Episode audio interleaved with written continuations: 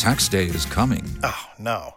But if you sign up for Robinhood Gold's IRA with a 3% match, you can get up to $195 for the 2023 tax year. Oh, yeah. Sign up at Robinhood.com slash boost by tax day to get the biggest contribution match on the market. Subscription fees apply. Investing involves risk. 3% match requires gold for one year from first match. Must keep IRA for five years. Robinhood Financial LLC member SIPC. All right, how are you guys doing? Today's episode is sponsored by GhostBed. Yes, I actually just received and purchased a ghost bed. I'm not kidding, by the way. You know this. You actually helped me undo it. I bought a ghost bed for myself. They gave me a couple free pillows. That's what they gave me for being a sponsor of the channel. And I said, you know what? I'm going to buy one. So I bought one because I wanted a new bed. And I'm going to tell you guys right now, I love it. I'm Not going to lie. So just want to throw that out there. I do actually buy product. I spent like $2,300 on a bed from Ghost Bed. So, and I use my own promo code. Oh yeah. I'm just gonna let you everybody got know a slight I did that. Yeah, I got a slight. No, I don't make any money off the promo code. Oh, right. No, I don't. I just saved twenty percent. So. Making money. Mm. That's passive. Have you seen those memes? It's like, would you rather ten million dollars now or twenty five cents a day? It's like that's passive, bro. And it's just like some one of those like e commerce bros just walking off. That's like one of the things me and my mates have. It's like if he buys me a coffee and it's like four bucks, I'm like, that's passive, bro. And it's like our biggest thing. Well, we're on. Now we're professional. Everyone's going Yeah, to sh- everyone's going to sh- around here. No, My back good. is absolutely throttled. You started playing football. I, okay. I, I, I'm going to say I, I attempted to to start playing flag football, but I've got a terrible back from. The, thank God the military did it to me. I couldn't even get out of bed this morning. I had to roll out of bed. Couldn't even stand up straight. Like I don't. I didn't tell you this. I could not stand up straight for like two to three minutes. I had to get back down on my knees on the floor, do some stretches, and slowly stand up and do this kind of motion to, to get myself actually vertical. And I've been unplugging all the PowerPoints you've needed for you. Like, Willie, can you come do this? Yeah, I couldn't. I woke up to you in the massage chair, just like, I'd been in the massage chair for like over an hour. I found out two days ago it actually has a heater inside the massage chair. So Charles is actually editing this video for us. So Charles, guess what? There's a heater in the massage chair we never even knew about a couple days ago. Yeah, he's having been plug plugging everything in. He's literally been plugging everything in for me. And Willie and I are actually starting another podcast together. Uh, it's gonna be called Two Blokes. I think we've actually spoke about it before. We filmed a no, I filmed two. One got deleted, because of Charles. and then one, I, one, I had a big night. On the, he had a massive Some, night. at the top comment on one of these years a while back was like, that Willie guy just talked about alcohol. I actually don't drink that much. Like, asking him back home, I reckon I drink maybe once every couple of months. But Um, I, don't, I don't believe in having like a casual beer every day. I'm like, I'll save up my two months of non drinking. You saved it. And have fought. I didn't You think I didn't was that just drunk. it. You were No, Oh I will say, God. you and I were out shooting all day. Yeah. We barely ate. We didn't. We were dehydrated. very dehydrated. Yep. It was hot. We took a bottle of water each. And for like six hours, I was done within like the first 20 minutes. And we were like going down with heat. I don't think we should we should tell the whole thing. Okay, we won't, we you know won't. what we're gonna do is uh, if you guys would like to to follow Willie and I along on this this new journey, which I guess is gonna be it's gonna happen one million percent. We we've been talking about that today. It's gonna be called Two Blokes. You guys would like to follow along, you guys can. You guys subscribe down below. Uh, it'll be on all podcast platforms as well. I will, I will go ahead and link it. I will go ahead and link it down below. Though. Yeah, the other one can't because the copyright issues with me doing the karaoke songs Oh, on the TV. Like, Cammy, what song do you want? An hour and a half deep, he just wants to keep going, and he was so hammered, so schmammered. I'm I talking. had ate or drank all He day. had take he, he was taking like he, he had drank like two. He took one of my bottles and pulled the cap off, and it was like trying to pour it. And dude, it was like you were pouring, but you were pouring it on the side of the glass, down your hand, onto your shirt. I was just thinking to myself. Then you put one on the, the top of the glass table, and you spilled the whole glass off to the left onto Yeah. the floor. And he said, "Oops," I was spraying that with, with, stuff. with the dog pee stuff. Yeah. Yeah, and Cammy, I'm still got her. Her eyes are real big. And I'm just like, I don't know. It's, I guess it's a white carpet in in, in whiskey. Can't do much, right? You don't invite someone into your house if they're an idiot. And you've made that mistake. Uh, well, uh, we haven't seen you guys in a couple days. So Ukraine has been doing some stuff. oh, there's been there's been some stuff happening. I mean, I, and I've been I've been bouncing around looking at some uh, Russian state TV, the normal propaganda stuff. I'm not going to really share any of the videos with you guys. I've watched them. They're worried. The tone of the voice has completely changed. They're calling for more people to come in. I could show you guys on a map exactly what's been going on uh, here in a minute. It's it's kind of interesting. Same thing that happened in I think it's called Govryad, Go, Go, Gorvy, a graveyard, graveyard, like a week ago. I'm probably mispronouncing it, but it doesn't really matter. Just outside of, um, Oh, could I be wrong? Gra- yeah, Graviord. Yeah. Thank you, thank you, thank you. I was having to think about Gravy Lord. Gravy Yeah. Lord. Uh, just outside of Sumy or just north of Sumy. Yeah, it's it's very difficult to get an idea of what is actually going on. Like, it, like truthfully, because the maps you'll have these two maps which are just completely opposite figures, and you'd be like, well, I don't know, like. And some of the trusted maps are very, very slow to update with information. Geolocating things is difficult. Some things are like say that this is location and it's not. So it's like it's so difficult, but it, things are happening. There's there's movements. There's a lot of videos out there too that they can't be geolocated. I, I, I believe they're they're from the areas we were we were speaking about, and Ukrainians have once again actually with the, with the help of a little bit of Polish, not Polish military people, but they probably were at one point some Polish military people, but Polish volunteer group I think is what they're called. They have actually peeled across. I'm going to go ahead and pull up some. Oh, geez. I'm going to go ahead and pull up some mapping for you guys, just because I think you know what. We're at the beginning of the video. Let's go ahead and do this so you guys can have an understanding of what we're talking about. Now, as you guys can tell, here is Kharkiv. This is an area that was once somewhat contested, I guess, by the Russians. It was Not- almost surrounded at one yeah, point. at one- point. In the I would, beginning? I would say contested. I meant uh, surrounded. My bad. Yep. The this area that I'm talking about, so is going to be just north of Kharkiv, just south of Belgorod, in between, just on the opposite side of the border. I didn't put all the areas that some claim have been taken by the Ukrainians because it's almost way too hard to believe. It's kind of one of these things where I think we should just wait. And when I say taken, I'm not. I don't even think they have a big enough force to to grasp and hold. I think they're doing this for other reasons, which I'll talk about here in a second. But right now, here are the two areas. So Shabinko, which I'm, I'm pretty sure I jacked the name up, but it doesn't really matter. It's a fairly large area. Like these, between that and Novia Tavolzanka, God bless me. But those two areas are they're actually pretty heavily populated, and there's a lot of videos that are going around of Ukrainians shelling them. So over the last 24 hours, the Ukrainians have shelled the absolute piss out of Shebinko. That is that is very true. You guys can go look at FIRMS. You guys can see all that. They have been absolutely hitting that in some areas around the actual border itself, which I would assume are just possible known positions the Russians are holding up. I, I don't really know.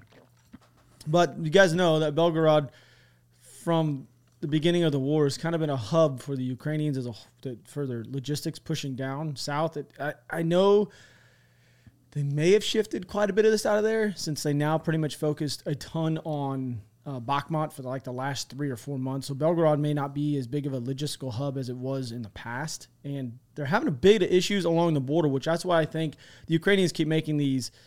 Um, Incursions. yeah, they're just there's keep going in. Like I don't think the area you guys are seeing on this map right now, I don't think they're going to hold this area. They're proving clearly that they can pop across the border real quick, hit the Russians in the jaw, and then bounce out of there. What I think they're going to continue to do is do this all across this randomly on these borders as much as they can. I know that sounds pretty crazy, but if you guys think about it, there's a few reasons why they would want to do this. The border is what about a th- we'll say a thousand miles long. We talked about this. 1500k, so it's a 15 thousand ish, thousand ish miles, which is that's quite significant.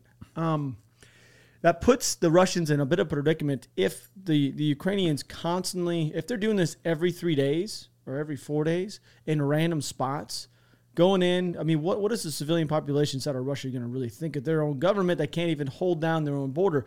Which the only way for the Russians to actually secure and hold this border for, for any amount of time or any real way to do it, I guess, would be they would have to shift some of the personnel and the supplies and their armored equipment and everything actually onto this border. They don't have the people inside of Russia inside of their. They just don't have it. They have to call up more people and or pull people off the line and equipment off the line to actually make this a possibility.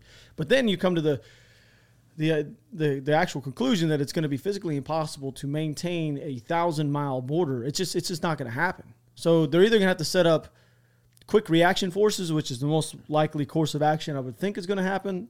They're going to have a Belgorod, like a Belgorod QRF. Then they're going to have, I don't know any of the bigger names of cities, but you know, all along the border, the bigger cities would have QRF, which would now bleed down to another minor site cities, what I would think, that would have uh, connection to the larger city in that, that, that, what do you want to call it? Oblast or Yeah, Oblast Oblast, region. pretty yeah. Oblast region, the region. And That that that's what my thinking is. That's what, and also I think this is the start of the counteroffensive. A lot of people keep. I, I, I did you see that video that the Ukrainians put across Crimea on the TVs? It was kind of funny. I don't know if that's actually true or not, but I keep I kept seeing it over and over. Yeah, again, they, so maybe it I was actually going to talk about the video. It's like they're saying like, "Be quiet." yeah, Yeah, be quiet, be quiet. Which I mean, that's it's it's good propaganda. It's actually great propaganda. Over the last week, we've seen the Ukrainians push out two very good pieces of propaganda. One about seven days ago, where they're talking about the counterventions actually starting, and now they're pushing out this one, and then they're starting to do these these these pop shots, you should say, across the border into Russia, which is really kind of crazy if you guys think about it. To be honest with you, they're not gonna they're not going over there to hold any ground. They're going to the, basically hit him in the jaw, come back, and I think force him around. But I do think this is really the beginning of a counteroffensive if they can possibly get and force the Russians to have to shift their mindset and their men to the north. I, I really do. I really do think so. Well, there has, there has been a movement of equipment and people there. Now, we don't know how much, if any, has been taken off the front line and moved to those positions.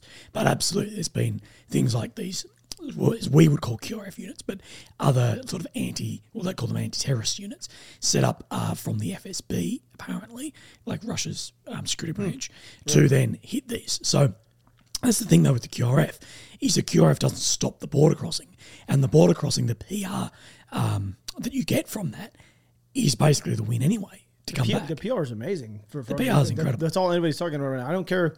There was also a chunk, by the way, that was taken in the south that no one's even talking about. That would have been the number one thing people would have cared about down there in Zaporizhia region. I reckon a lot of people talking about I that. mean, it's not really that big of. It's the same type of chunk that they took a couple months ago and then absolutely got throttled. That is the Ukrainians. They got throttled after that. Um, they they pushed south. They took, I don't know, a few miles worth of ground, and they pushed the Russians back. Literally, to, I had this mapping, which is kind of crazy, mapped out still the same circles and same outlines, and they just regained or retook back ground that they had lost previously. It's just been back kind of a back and forth. But this popping across the reason why it's so effective when you're talking about mainstream media because hmm. people here in America are actually talking about that. Yeah, No one, yeah, no one talks about them taking chunks of ground in Zaporizhia. Yeah, Not that's- that's correct, yeah. No one talks about that. But when they pop across the border and they hit Russia in the jaw, they start talking about it. Hmm. And CNN was the one that actually picked it up because Fox doesn't give absolutely, they don't care anything about Ukraine. But they talked about it, and uh, maybe people cared for about 30 minutes, and now they're back to their summer here in America. Yeah, it's nice weather. But uh, uh, so there are some interesting parts of this, and the particularly that's really come out in the last 24 hours, and this is actually relating back to other crossings as well, is that Polish volunteers, and these volunteers, you, you can't be in the Foreign Legion if you haven't had some level of military background. Well, actually, that's incorrect. Some guys are, but the majority have had, you know, a degree um, of military experience, and some units only combat Question. experience as well. Would James Vasquez be a part of the Polish military? He is the Polish military. James Vasquez is the guy with his face blurred out because he's in the Grom. No, but uh, this is this is raising a lot of like speculation around this because you know it's confirmed that they're there, they're speaking Polish. They are Polish volunteers, and a lot of people, and this is part of the PR of this, is you know there's been the pro-Ukrainian side pick up that look at all the you know the Poland's now crossing in, all this other support. You know this is great, whatever, and then the pro-Russian side are like how dare they do this, whatever. But always what I say with this is any publicity is good publicity in a way. So the more this is getting talked about, like you said, then increases people's interest on this. But there are there are questions asked about Western weapons and foreign troops crossing borders and where the support is from that. Now, America has basically been like, we don't want anything to do with that. Germany has said it's fine in self defense, and the UK has said very similarly that you know if you It are hitting targets across in self defense. It is. No, I'm not. I'm not I, I saying know. it I is think, I think America is looking at this. They're, they're they're tiptoeing around the actual thing. Like this is this is 100 percent legal. This is 100 percent right. This is 100 percent should have been happening since the beginning. But now they, I think they just they're in the position to do it. There's also something down in Bakhmut that's been going on that we are not entirely. We don't know if that's true or not. Which I guess we should probably leave that alone for now. Southwest. I just yeah, I just think I was a leave- lot I'm- of people are I'm- saying that video is fake Okay, we're just gonna leave that alone because for now. at the end of the day, It- I'll just I'll just say this on on points of watching videos of people making statements, soldier making a statement. The entire east of Ukraine, pretty much every Ukrainian speaks uh, either Ukraine or Russian as their first language, but everyone speaks Russian. Ukrainian and Russian languages are very similar. You know, as far as you know, it's not English to French. It's it's very similar language. Every Ukrainian will speak at least some or Russian as their first language. Now, a lot of people are shifting to speaking Ukrainian only because of this war. But just because you see someone in a Ukrainian or a Russian uniform with the mat- matching patches saying something in Russian doesn't exactly mean that is a Ukrainian or a Russian soldier. Those videos are very easy to script. If you tried to put me in a Ukrainian uniform and make a statement or a Russian uniform, you tell straight away that guy's not, he doesn't speak that mm. language. But if you and I could go on Amazon right now, get a Wagner Group patch or a Ukrainian patch or a Russian patch. Within a second, you could order those in a uniform and then Hold on. stage second. Can I something an- from yeah, that. Can I get a Wagner Group patch on Amazon? Absolutely, you could. Wagner. I'm not sure on Amazon, but you could get them online. Plenty of stores sell them. That's where I got. If I need like the symbol for a thumbnail of Wagner Group, it was off some website like just down the road here, so I could copy the the symbol to put in the I think I can. I can buy a nine-piece Russian FSB KGB patches. There you go. I don't know which one. I don't think any of those are. are is that not kind of No. weird? None of, Oh, those, yeah. None of those are. Are Wagner Group. I could have sworn it is If- Wagner if Group is, is like Google weird circle thing, right? This thing right here. There's right? actually a few. Uh, no, No, that's that's not it. That's SSO. That's like a. Th- that's actually uh, based off some other things. Um, Well, you can't buy a direct Wagner Group one, but I could buy just about anything else off of. maybe Amazon wasn't a great. No, but I, I could buy a Pound Town patch, Yeah, a ticket to Pound just Town. googled Wag- Wagner patch. No, I'm, I'm Cooler tactical Etsy. Etsy, yeah, cool. All right, there's someone on Etsy that's like, AliExpress, Russian military store. Yeah, but I get it. what I'm eBay. What I'm saying is, there's Yeah. it, it, it's not difficult to fake, and there's a lot of faked stuff like this, and it's it's so difficult to know what's true, what's not. Hmm. But if it is true, then good on them. But I don't I don't believe it to be true. Like, just it could it could be. We, we don't know yet. Well, That's yeah, the that's- thinking too, that's- though, like um, Hoto, like handover takeover positions, is difficult right on the front line, and Wagner Group are pulling out 100% from.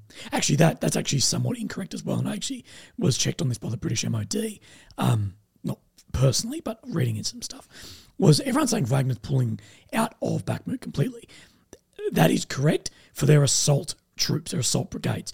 They're all pulling out of Bakhmut, but uh, Wagner is leaving uh, detachments of training staff there as the VDV, who are originally on the flanks, are taking over the positions there.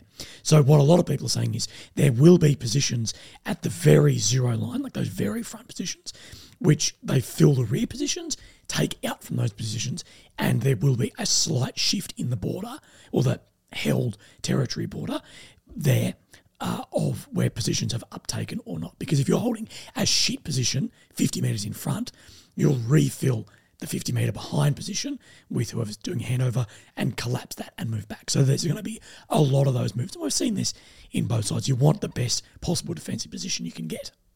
Well, if you're looking for the best possible sleep you can get, so many of us hot sleepers out there, if you guys are waking up and sweating and you guys are not able to get back to sleep, you're not alone. I'm one of those kind of guys. My wife's one of those type of ladies. And if your mattress and bedding can play a big role in this, guess what? That's where Ghost Bed can help. Ghost Bed is a family-owned company and the makers of coolest beds in the world. They've been designing cooling mattresses for, for the last 20 plus years with the signature materials and technology to help thousands of people across the U.S. get the sleep they deserve, like myself. I personally bought one of these mattresses. I use my own code. I'm not, I'm not even kidding. I, I, I could go take a quick video if you guys really need me to to show you guys. I personally have. I even bought their their uh, their bed sheets because they're, they're they're amazing. I literally have been sleeping on their bed sheets that are made for their bed because like yeah, why would I want to use some some trash bed sheets with this big beautiful bed, this squishy, comfortable. Oh god, it's so good. Anyway, from their signature Ghost Ice fabric to their patented technology that adjusts with your body temperature, every Ghost bed mattress is designed with cooling in mind. That's I'm telling you guys. Try them out. So for a limited time, you guys actually get 40% off all Ghost Bed mattresses plus two luxury pillows. Use promo code ROB at ghostbed.com forward slash ROB to take advantage of this exclusive offer. Take 40% off all Ghost Bed mattresses plus get two luxury pillows, which I'm going to tell you guys right now, my dog absolutely loves sitting on that pillow at the end of the bed. It's amazing. So I'm just throw that out there. Go to ghostbed.com forward slash Rob to get 40% off plus two free pillows. That's ghostbed.com forward slash Rob, promo code Rob. But going back to the stuff that's been going on inside of uh, on the border, I really do believe, I'm going to say this once again, that the counteroffensive, we, we've been joking that it hasn't kicked off and hasn't started, I think it has. I think it has too. I think it's actually been going for weeks. Well, it could have in been the- in the it's just seeing. We're just seeing it start to come to fruition a little bit. It, I don't know how the Russians are going to be able to to react. I, and, and you're you're you're going to go against me on this one. I know 100. percent I don't think the Russians have the capabilities. They probably have a little bit of the manpower, but it's kind of like the same deal with China. Ten years ago, China had the manpower. Okay, Mm. they didn't have the training or the equipment or anything else to really, or even the the the, um, the actual gear, I guess you would say, to fit those million man army.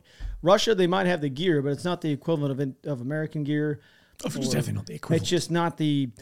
They have the they have the men, they have the bodies, Mm. but I don't think they have the bodies to facilitate um, holding off their border. I don't think that's a, I don't think that's a real thing, and mounting any real offensive inside of Ukraine. I don't think that's a good possibility. I don't think that's even a possibility of being a chance, and that's why I think they're doing these border things is because it's going to force the Russians to shift their resources as men. Oh, that's- it- that's- it's, going to force. That's very a true. great- It's, to a, force. it's a um, great idea. I think I think there's a few reasons in that, and I wouldn't push back on all of that, but it's definitely going to force more equipment deployment to other areas of which are not going to be frontline regions. So onto their own territory. That that's 100. percent They're going to Like, if you have to to do that. straight from Lviv and went north. Well, I guess that wouldn't be Russia. But That'd be yeah. Belarus. It, it pretty much is Russia. You know what I mean? Yeah. If they were, that's that. Uh, I want to go. But this, but this is the, but this is the issue too, though, with this front line lengthening, is if Russia mounted a an offensive and had you know the way of really doing it to lengthen that front line, could do the opposite. Is they would do as they did in the initial offensive. They would launch from Belarus as well, because then what that gives is then an even longer border to Ukraine. But Ukraine has really built up massive defence and has built up um, fences, whatever, uh, and mines areas around the Belarus or Belarusian border as well, because that can be done too. Because I remember in the initial phases of the war, when we were moving from, you know, Lviv, Kiev, whatever, people were saying, what if they mount troops down through Lviv and cut off any escape out to Poland or any equipment going in? Now, should have that probably been done in, in a perfect world, in a perfect invasion? Probably Yeah, should would have made sense. but, but, but- but they didn't use Belarus. Russian troops, They, they, they, they no, I'm staged saying and they didn't. They did not use that portion of Belarus. Let me re- rephrase that. Oh, as far as the western. Yes, they should have one hundred percent done that. And I don't really, you know, why I think they probably didn't do that. And this is this is this is twenty twenty vision or hindsight's twenty twenty. It's probably because they thought it would have been so easy to push through Ukraine. They didn't even worry about it. Well, that was a lot of issues. I think they just they thought it was going to be so easy, which a lot of people here in the West thought it was, including myself. I didn't think the Ukrainians were going to stand a chance past two weeks or maybe a month. I don't know. Yeah. I didn't. I mean, when I started covering, I was like, God, this is crazy. And then they held them off, and then they held them off. I, I remember. I remember them getting their absolute teeth kicked in as they were moving towards the capital, hmm. and they just got stuck, and just absolutely the just- artillery was just hectic. frozen, hmm. and that was it. But if they would imagine if they would have actually started from that that most western edge of Belarus and actually came down and controlled all those. Well, that's what that's what when I was with a couple of guys in that region, we thought was the most likely because we were saying that's what we would do. the most Because logical. what are the problems is is equipment coming in and people like coming in and out. You can cut that off because all the defense, all the defense was around Kiev and was around Donetsk, Luhansk oblasts. It was a, at the invasion. How defended was that? well, it, maybe it was more defended than we would know, but we were saying you just you could just push straight down there. It wouldn't take that much, but that didn't happen. But the only one thing I will push back on on that is we know that Russia has a lot of men. They can call up, a, they can they can conscript and mobilize a lot of people. They've got a lot of um, reserve forces, and they have still a very large um, full time force. That's great, but the thing is, if their full time force is really not that. They don't have the capabilities of the guys that are. I think the guys that are in the reserve force are legitimately don't have body armor, don't have the correct helmets, don't have. I mean, if this helmet right here, if this is the guys that are on the front lines type helmet, this is literally an Alibaba helmet. This is taking off a dead Russian right there. Yeah, no, no, I'm- that's I'm I'm saying. This is an Alibaba, like this is their this is their guys. This Yeah, is what they're but, wearing. But I'll- this this is things like this are, very important for when you're talking offensive capability. Do I believe that currently Russia has the um, ability to launch a huge offensive as they did in the beginning? No, but when we're talking defensive, That's totally when we're talking. Yeah. No, but, no, but Yeah. the question you asked was about defending the borders. Yeah. And the things I'll say is they can pull a lot of people. And to, to defensive positions, you need nowhere near the training or equipment you do in offensive capability. But you know what you're going to need in defensive positions if you're going to hold their border? a lot of armor equipment Air from defense.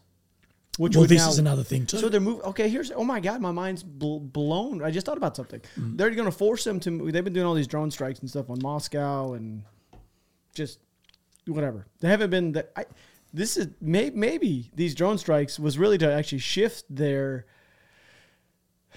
To force them to shift a lot of their air fences back onto the actual border to make that buffer bigger. So when they do get these quote unquote F-16s, which won't happen by the end of the year, all the air fence air defenses have been shifted. potentially. That's that. I never even thought about that situation or that scenario.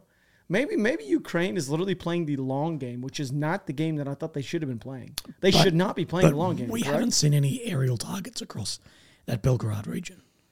Well, Very we've, seen a ton of drone The, strikes. the, drone, drone strikes. the drone strikes we're seeing in Moscow are very They're minimal damage suspicious type. on some stuff. Yeah, and they've been hit by pansies and yeah, yeah, like yeah, yeah. They're, they're very very minimal. But what I'm saying is, if, if if they keep doing these things that they're doing, I I think we will possibly see. And I'm saying this that I'm, I'm saying this. I don't know. I'm gonna I'm gonna tread lightly saying. This. I think they could start ramping up the same same way we've seen them do in other ways. I think we can see them start ramping up these kind of attacks into Russia with bigger stuff, more men, bigger stuff to force them to shift. Because right now these are just let's be honest. They're I mean, this one was actually a little bit of a I think this one was a lot larger of a group than the one from a week ago. The one I went to Gravion or Gravy Gravion, yeah. Gravion. I Yeah. think that think that one was a much smaller than this one. I think this one was much larger. When you talk about force that actually shifted over. I I, th- I think the more realistic thing of why this is happening, and this is from a, a source that I have as well, is i i- it's not really for that. There is a, a degree of lengthening the front line, but what they're saying is it's a sleight of hand. It's to distract forces in an area, to slip forces in further to help arm, train, and equip, work with the partisans inside Russia. So a lot of the drone strikes, say the ones actually got to the Kremlin, if we say that that wasn't a false flag, then that really needed to be done from partisans inside Russia. The um, trains we've seen hit are from partisans. We have seen uh, political figures also, things like this.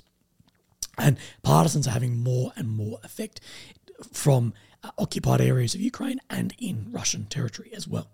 And what my contact is saying is these are a distraction operation to distract that like QRF, slip across, distract it, so forces can move 30, 40, 50 miles in or in other areas to then uh, launch partisan actions.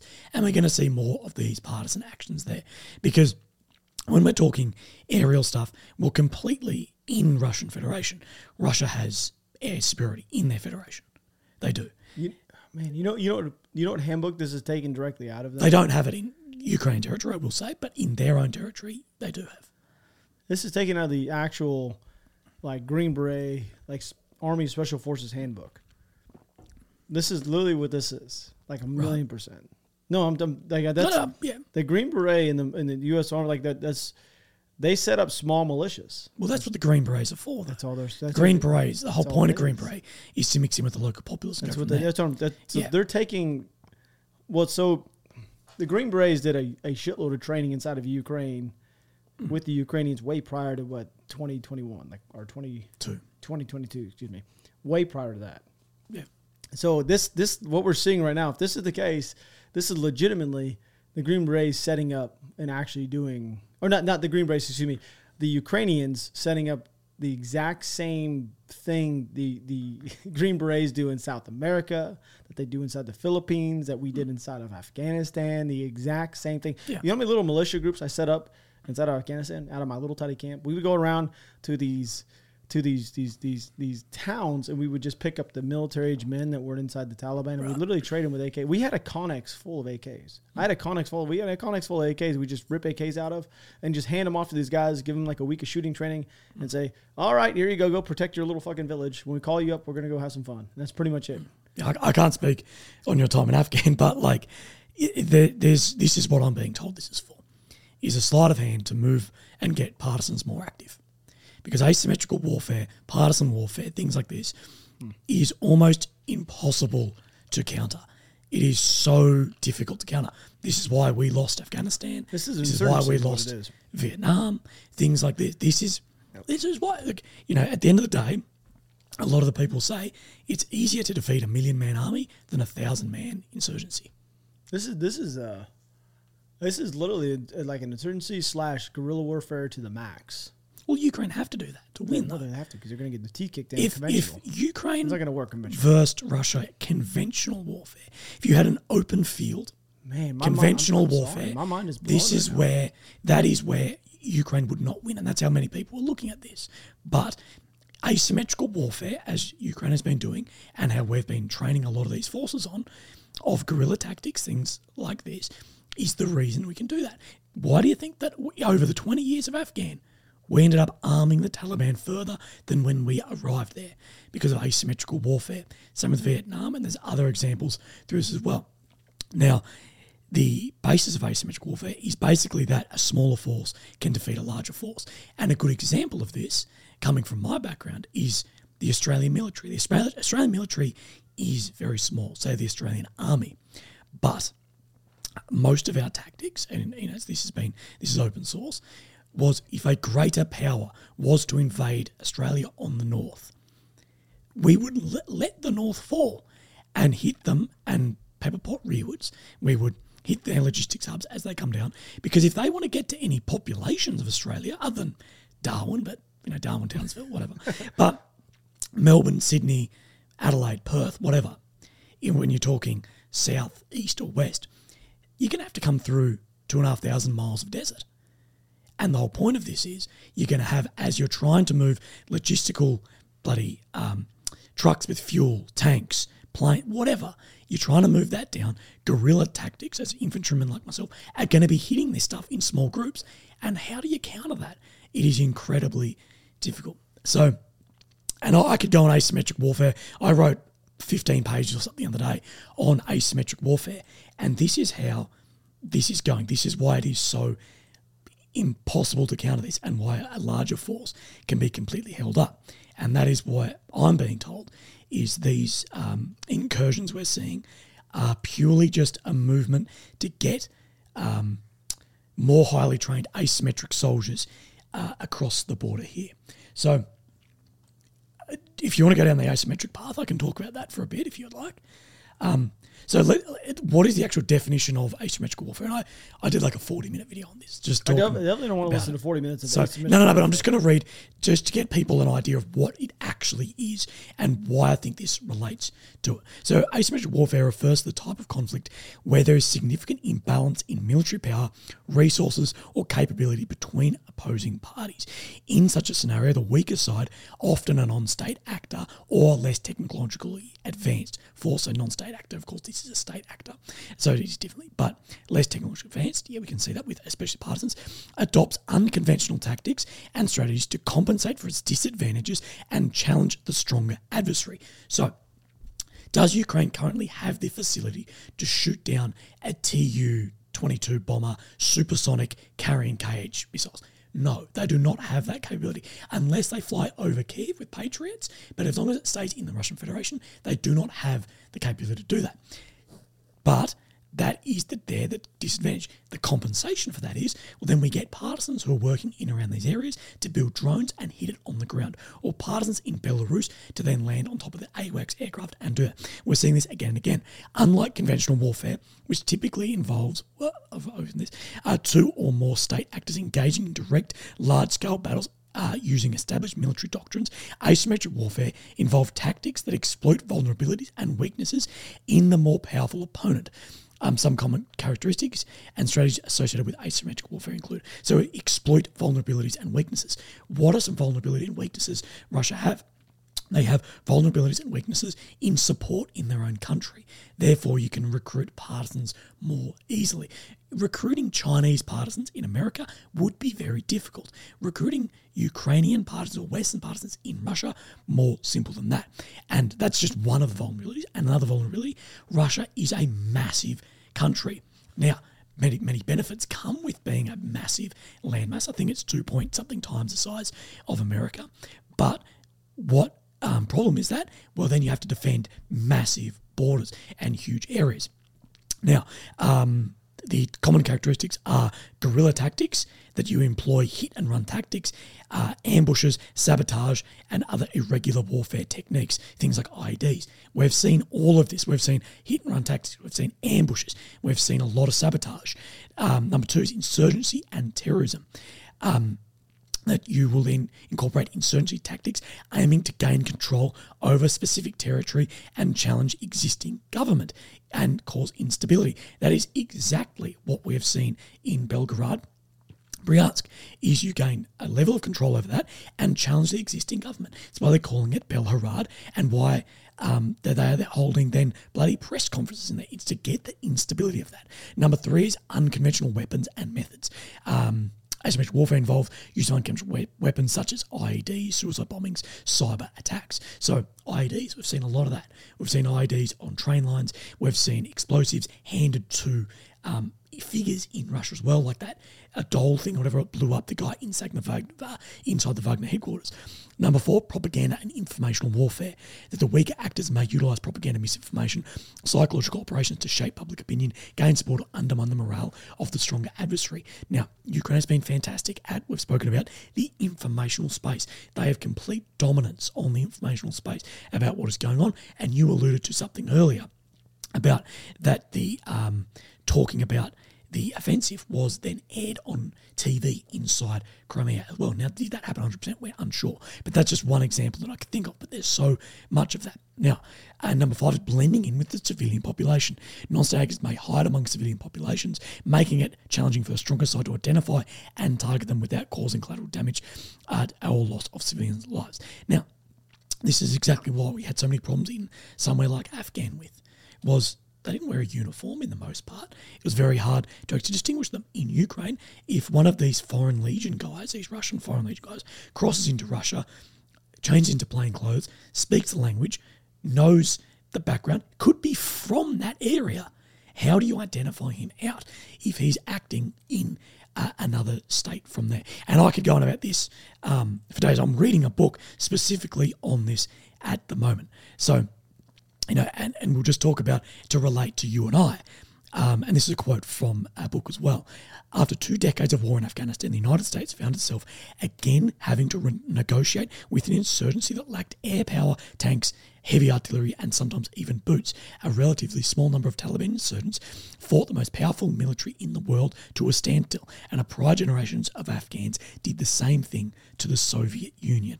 The Taliban represent an oppressive ideology that has no respect for human rights, but many insurgents are fighting for those rights. And if insurgencies and uprisings were easily crushed, now that's not saying the Taliban, that's just saying insurgencies around the world, um, insurgencies and uprisings were easily crushed, there would be no possibility for political change or freedom uh, in the world. So this is exactly what it is talking about from here. And that asymmetrical warfare is absolutely in play here. And I believe the bigger player in these border crossings than the simple answers of PR and taking equipment off the front. I'm gonna tell you right now. PR, I'm sorry for just having a massive you, rant. I know we're, we're used to it. We we let Willie get the mic for like too long, and he just talks about literally so much stuff that I sometimes I just. But does out. that? But does that make sense? I mean, That- I know what asymmetrical warfare is. To me, it's nothing more than just guerrilla warfare tactics. it- and that's, all basically what it is. That's all But it you can see so, I mean, that, so when, when that you, can you be. just gave him like a six minute spiel, and we could have just said guerrilla warfare tactics are going to set up on the side of the road with the IEDs. Small arms are going to bounce in, pop out, hit them, bounce in, pop out, hit them, Yeah, smack him of in the face. People might not know how that or how why that is so effective as well. What, what do you mean, like the what, what portion it's not effective? No, no. So, I mean, pe- people may not realize. No, no. The reason I explained it for so long is if you just say guerrilla warfare is setting up IEDs, smacking them, and then leaving, people may not get the realization of how effective that actually is and how difficult that actually is to counter. Well, when you're talking about So that's guerrilla we're on for warfare, in, in in my personal experience, I had to fucking deal with it on a on a real basis. These motherfuckers will set up in a small team of say six to ten. They'll hit you with an IED. They'll fuck with you for about two hours, and then they'll leave. That's it, and now you're fucked for the entire day. Guerrilla warfare, guerrilla warfare in itself is extremely powerful, not for just killing a few guys and bouncing, but also in the, the mental aspect. You're mentally fucking draining the individual over and over and over again. The same the same things happen over again. Small, you can't do anything about it because you're getting hit with nothing. At, times, IEDs themselves, pressure plate ones especially, you run over those some bitches and there's nobody there to even. They're, they're, it's being detonated by you're. You're literally the person who's going to detonate the son of a gun. You know what I mean? That right there in itself, talking about guerrilla warfare tactics, that would be detrimental to the Russian military if they were to actually start implementing this kind of stuff across on the other side of the border because it's not just going to be targeting their their their soldiers, but now it's going like this and widespread to the But civilians we, can now we see have seen it. That- and, and there's a whole other element of that too. Because we saw guerrilla warfare happen with that figurine get passed to that um, Yes. very prominent guy. Yeah. But, so that's a degree. But then it also causes a huge degree of distrust in the population. Mm-hmm. Why the reason the American troops and Australian troops, whatever, had a lot of distrust in the locals they're working with was you had green on blue problems. You had this guy who you'd been training for a week turn around and shoot you up and that there's a distrust, and you can get distrust in civil uh, civilian populations as well. When working with the civilians in Afghan, did you know that they were on your side telling information or working for the Taliban? So there's this degree of then distrust, and if you can put distrust then into the regular um, Russian people, being like, well, I don't know if you're working for Ukraine or working for uh, the FSB in Russia or working for this, and already ex Soviet states tend to be very paranoid about things like that because they came out of the era of the KGB, of gulags, just horrific shit like that. People dobbing in on your neighbor, of things like this. There tends to be a massive level of paranoia anyway. So they're pushing into that as well. And asymmetric warfare is something that will be more and more implemented, I believe, and already has been implemented greatly. And uh, my per- person said to me as well that we actually don't get reported on a lot of what is happening because if if a train blows up, say an IED goes off under a railway, and it's you're bugged out because you have to. The media main the, we're relying on that to get reported through Russian media and people on phones and social media. So a lot of it actually happening isn't actually seeing it happen as well. So there's definitely a huge degree of that as well happening. I'm sorry. I'm sitting here scrolling through what's going on on Twitter, and, and it's just it's kind of weird right now. They're trending Kharkiv, Belgorod, and woke. In Those woke. in yeah, those three. Oh, and woke. and- Sorry, I thought you said as like no, no, no, no, no, no, no, Those three things right now are actually the trending topic right now. So, I, that's what. So we were talking about at the very beginning of them mm. actually bouncing over the border. Yeah. That's actually got them retrending back here in the United States of being a topic people actually give a little bit of something. I don't. I mean, they don't care really that much, Yeah. but they will start caring if they start winning. Right now, Ukraine's still not winning, so that's why America's It- really it- not. it's it's such a it's such a 50-50. and I will say as well, and this is something that um, I didn't touch on before, just because it slipped my mind, was Prigozhin. Uh, there's been a lot of happening with Prigozhin loves talking shit about everyone, and everyone doesn't know where. I actually asked my Telegram chat this the other day of what do you actually think Prigozhin's really playing at? Now, many people saying they can't believe Prigozhin hasn't been bloody taken out because of the shit he will Mm. say, which I believe as well. Like, holy shit. If there was a Western military to be commander spouting shit like that amongst other, against other commanders, I'm not saying they'll be taken out, but they'll lose their job within a bloody second. So, But there's not a job for him to lose since he actually made his own job. no, but, but he's employed to be in that position, and he is a part of that like oligarch world of the Russians too, which we have seen a lot of oligarchs. I think he's missing. too big to be taken out. I agree too that if he got he's very popular. But the issue is too, how popular do you let him get? Could he become too popular? I don't think he can get any less popular. If Prigozhin right now, I think is on almost the same level as Putin when it comes to people. Some would war. argue he's more. like popular. right now in this war, if you were to have a conversation with anybody, I think Yeah, but knows that creates a problem for Putin.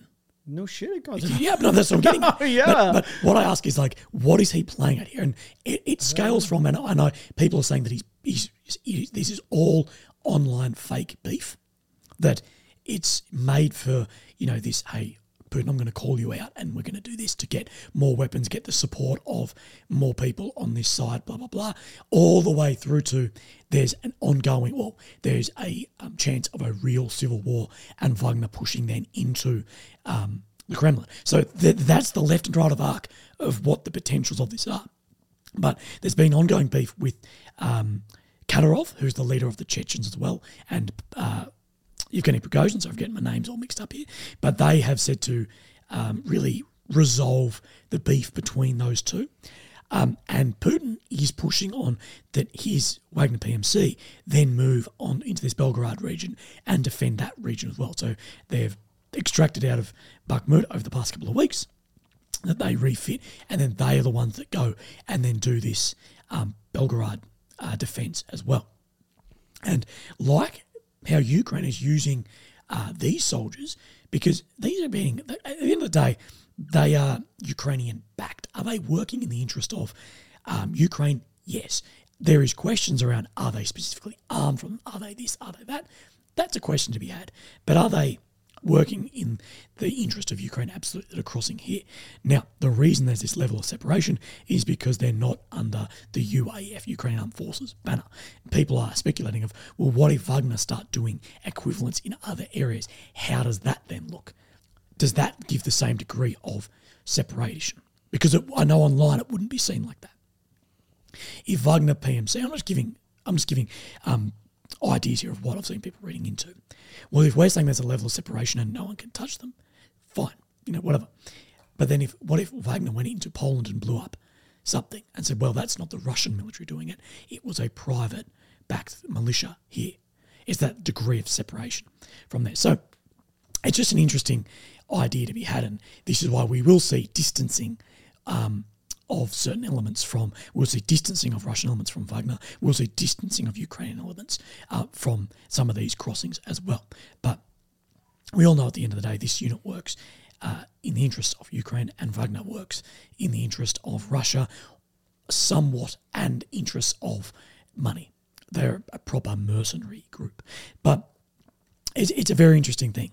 And we could see the redeployment of Wagner there. We know Wagner has a lot of guys, um, a lot of experienced guys too, that, you know, bloody hell, I'd rather go defend the border in Belgorod than go back into Bakhmut.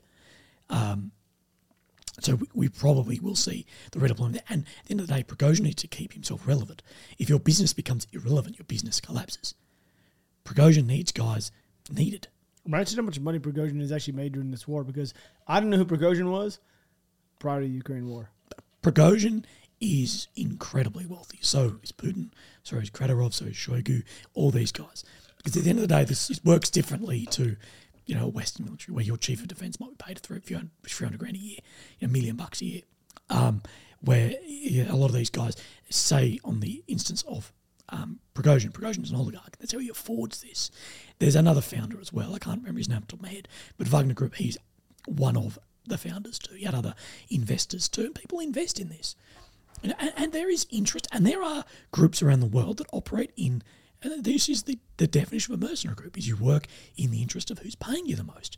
And you don't think that there are groups, both Western and Eastern, working in places such as Africa, Southeast Asia, purely for money that are working for, hey, X mining company wants to go into this region and suss this out right, we need to get a coup or something going here, then to go in and pull money out of that. Bloody Tesla have done it. Now, I'm not accusing Tesla of making a bloody PMC to do this, but have Tesla had involvement in coups in Africa to dig up lithium? Absolutely. Do we turn a blind eye to it because it doesn't directly affect us, if anything benefits us, and because these people don't live in Europe? Absolutely. We turn a blind eye to it. Is that happening? Absolutely. Wagner work as well in Southeast Asia, Africa, slaughter people. There's been slaughtering, there's genocides happening all the time through there as well. And we turn a blind eye to it. But it's part of it. And we like I've said, we're going to see a, a higher rise of these PMCs being involved due to that level of um, separation you can get um, and plausible deniability as well from the state. But we will see more of these crossings and partisan actions um, kick up as well as it's it's it, if you're if you in Russia, you speak Russian, you know the customs, whatever. You are a Russian person. Say if you're one of the guys who's operating here or a partisan, how the fuck do you get caught out? If you're careful, very very hard to catch these people. Incredibly difficult. But yeah, that's my spiel. Well, your spiels are always a spiel.